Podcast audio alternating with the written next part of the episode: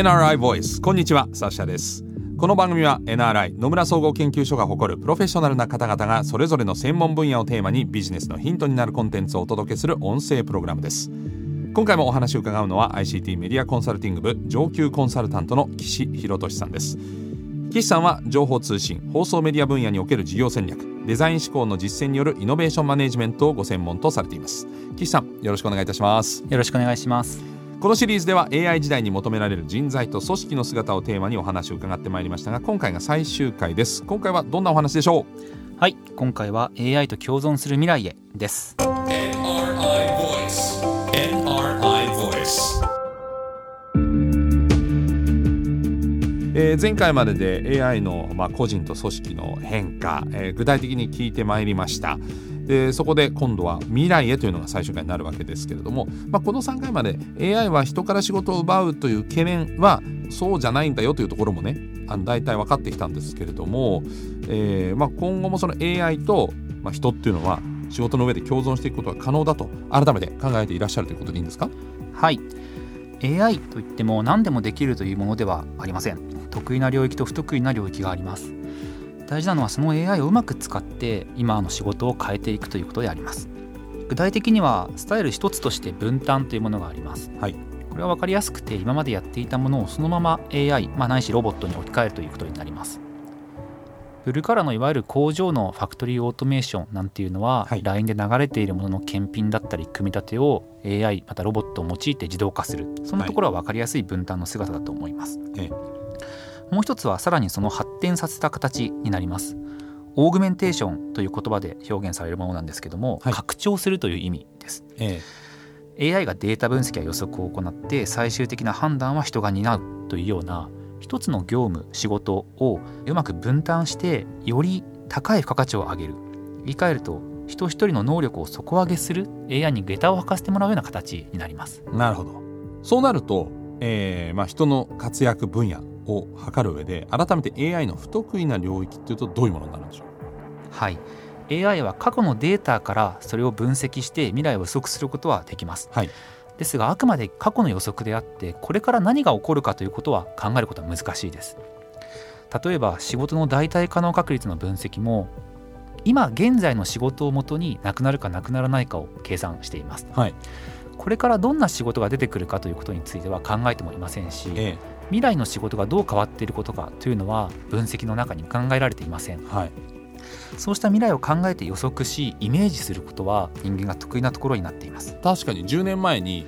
アプリを作る人とかアプリを宣伝する人みたいな仕事はなかったわけですよね、はい、スマホそのものがなかったから。はい、こういうその今後生まれてくる仕事っていうのはそのなくなる仕事の比率の中には入ってないわけですよね。はい、あくまで現状を分析した結果ですので、はい、これから5年後にまた分析をしたらまた全然違う結果が出ているかもしれません。なるほどね。それはだからあの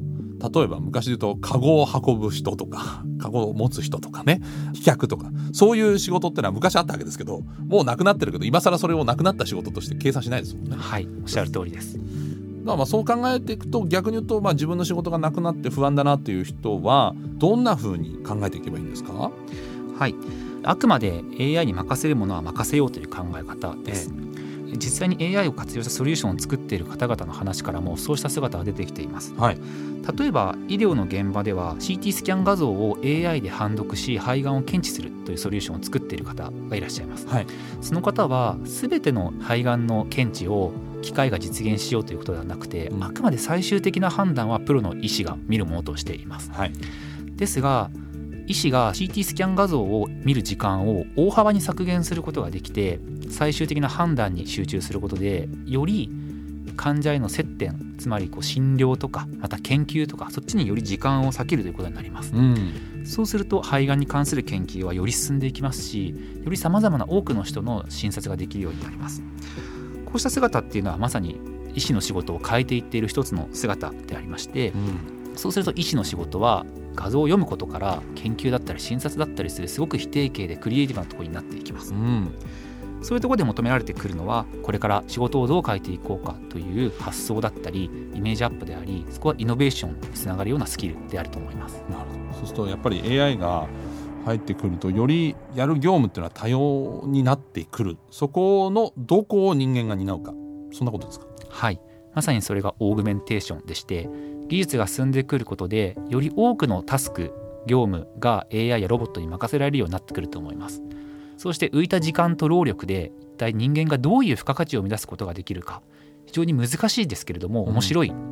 時代になっていると思います、うん、なるほど。どうしていけばいいですか？今のうちから備えるならやはり大事なことは自分のスキルを磨くことです。そしてそのスキルを磨くために多様性を重視しさまざまな方々と交流をしながら自分の得意なものを見極めて育てていくことだと思います。うん。えー、そしてこうやって4回にわたって AI 時代に求められる人材と組織の姿をテーマに伺ってきたんですけれども、あのー、まあ、もちろん働いてる側とマネジメントしてる側もいらっしゃいますから最後に AI 時代における組織の在り方人材の在り方について岸さんからメッセージいただけますか？はいまず AI ロボットで仕事がなくなっているのかというとそうではなくて仕事が変わっているという話でした。その上で組織の姿として中間管理職の例を取り上げて課長や部長という仕事がどう変化するかを語っていきました。その上で AI 時代の個人と組織の変化を踏まえるとより面倒な仕事いわゆる調整だったり進捗管理というところは AI に任せて人が人でこそ発揮できるような仕事そうした部分について力をかけていこうと。いう話を申し上げました、その概念はいわゆるオーグメンテーションというもので AI に下駄を履いて人のスキルパフォーマンスをより高めていく。そんな考え方をしています。そうすると組織の姿はより一人一人が活躍できるような姿が求められて評価の仕方だったりプロジェクトの進め方という姿が変わっていく。それが AI と共存する未来の姿である。そう考えています。ただ重要なことは組織の変化の形は一様ではありません。例えば全ての企業が Google や Amazon やメルカリのようなスペシャリストが集まって自由に働くような環境を目指そう。そういうことは難しいと思います。日本の大企業ヒエラルキーな効率を追求して成長してきた企業がこれからどういった姿を目指して AI 時代の人材や組織になっていくか。その姿は一様ではないです。どんな企業がどんな姿になっていくか。そこのキーワードは多様性であったりとかオーグメンテーションであるわけですけどもそこに関する意思決定は企業の経営者にとって非常に難しい舵取りを迫られていると言えます。こういったすごく面白い話、えー、興味深い話を4回にわたってしてくださった岸さん。実は今回の4回のような話を本にも書かれたんですよね。はい。今回のようなお話を踏まえてデジタル未来にどう変わるかという書籍を執筆しました、はい、これどんな内容なんでしょうか？はい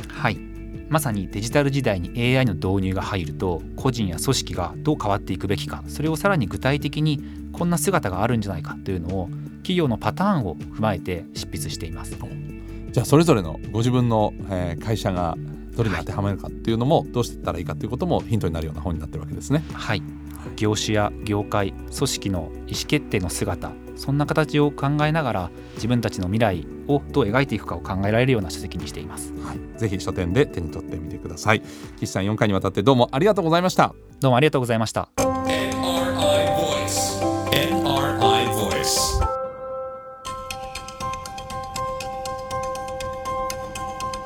サシャナビゲーターでお送りしてきました。NRI Voice AI が登場することによって仕事なくなっちゃうんじゃないのとか、えー、仕事が減る、まあ、特に1回目のところはですね、えー、なくなる職業の49%で結構ね驚きましたけれどもこれはなくなるといっても仕事がこう置き換わっていく、えー、役割が変わっていくというふうに考えるとすごく、えー、明るい未来も見えてきました。そこに備えるということの重要性。そして、えー、備えた人がまたさらに活躍できるのかなというふうに、えー、感じた4回のお話でした。この番組は Apple や Google などのポッドキャストのほか NRI のウェブサイト内からもお聞きいただけます。NRI ボイスで検索してチェックしてください。NRI ボイスこのシリーズでは全4回岸博俊さんにお話を伺いました。ではまたお会いしましょう。ナビゲーターはサッシャでした。